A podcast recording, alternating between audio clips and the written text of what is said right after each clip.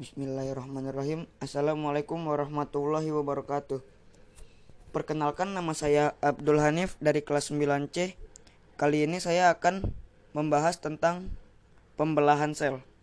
Pembelahan sel adalah proses yang membagi satu sel untuk menjadi dua sel anak.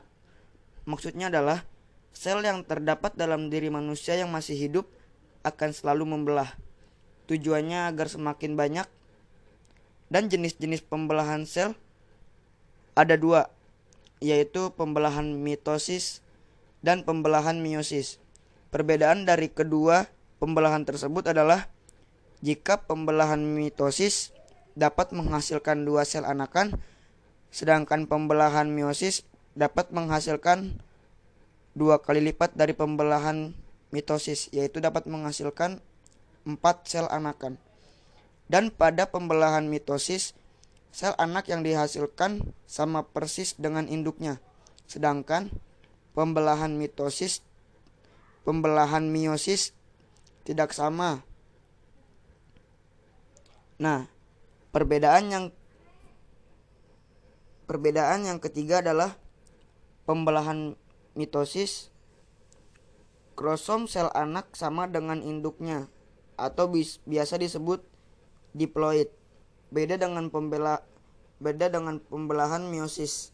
Pada pembelahan meiosis kromosom sel anak yang dihasilkan setengah dari induknya atau sering disebut haploid.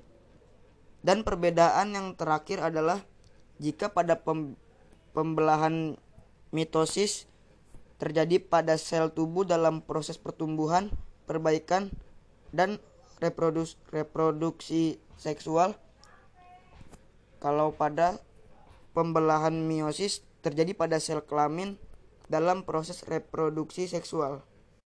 Nah, sekarang kita bahas proses atau urutan pembelahan mitosis dan meiosis. Kita bahas proses pembelahan mitosis dulu.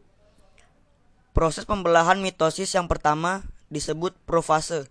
Nah, pada pro, pada proses profase yang terjadi adalah benang-benang kromatin memadat membentuk kromosom. Lalu membran membran inti mulai rusak menjadi menjadi bagian kecil atau fragmen. Dan sentrosom membelah dan memisah menuju arah yang berlawanan. Terus terbentuklah gelondong pemisah atau benang spindel.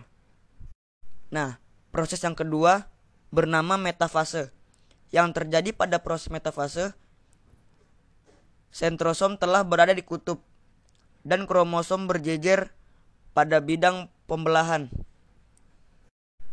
Kita lanjut ke proses yang ketiga. Proses yang ketiga biasa disebut anafase. Yang terjadi adalah kromatid kromatid yang tadi berpasangan kini memisah menuju kutub yang berbeda atau berlawanan. Dan proses terakhir bernama telofase. Pada proses telofase, di sini membran inti mulai bergabung, lalu kromosom mulai merenggang dan akan berubah lagi menjadi benang-benang kromatin. Dan terbentuk cincin pembelahan yang memisahkan kedua sel.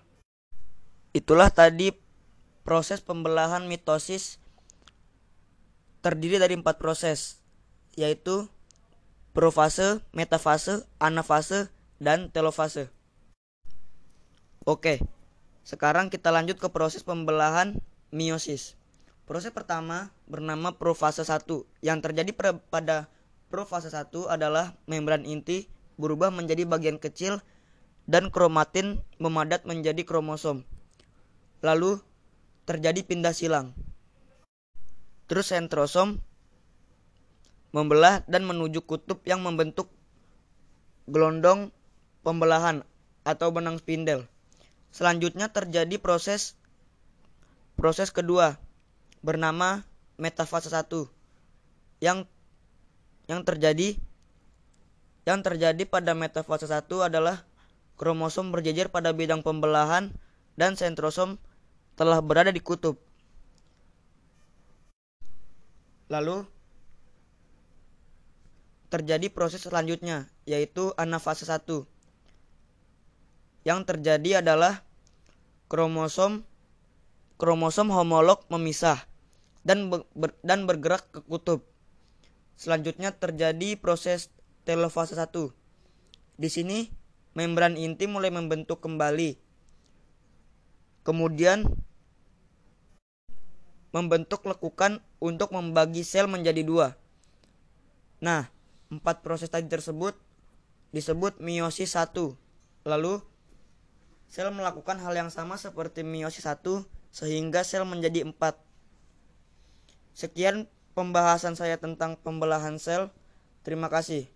Wassalamualaikum warahmatullahi wabarakatuh.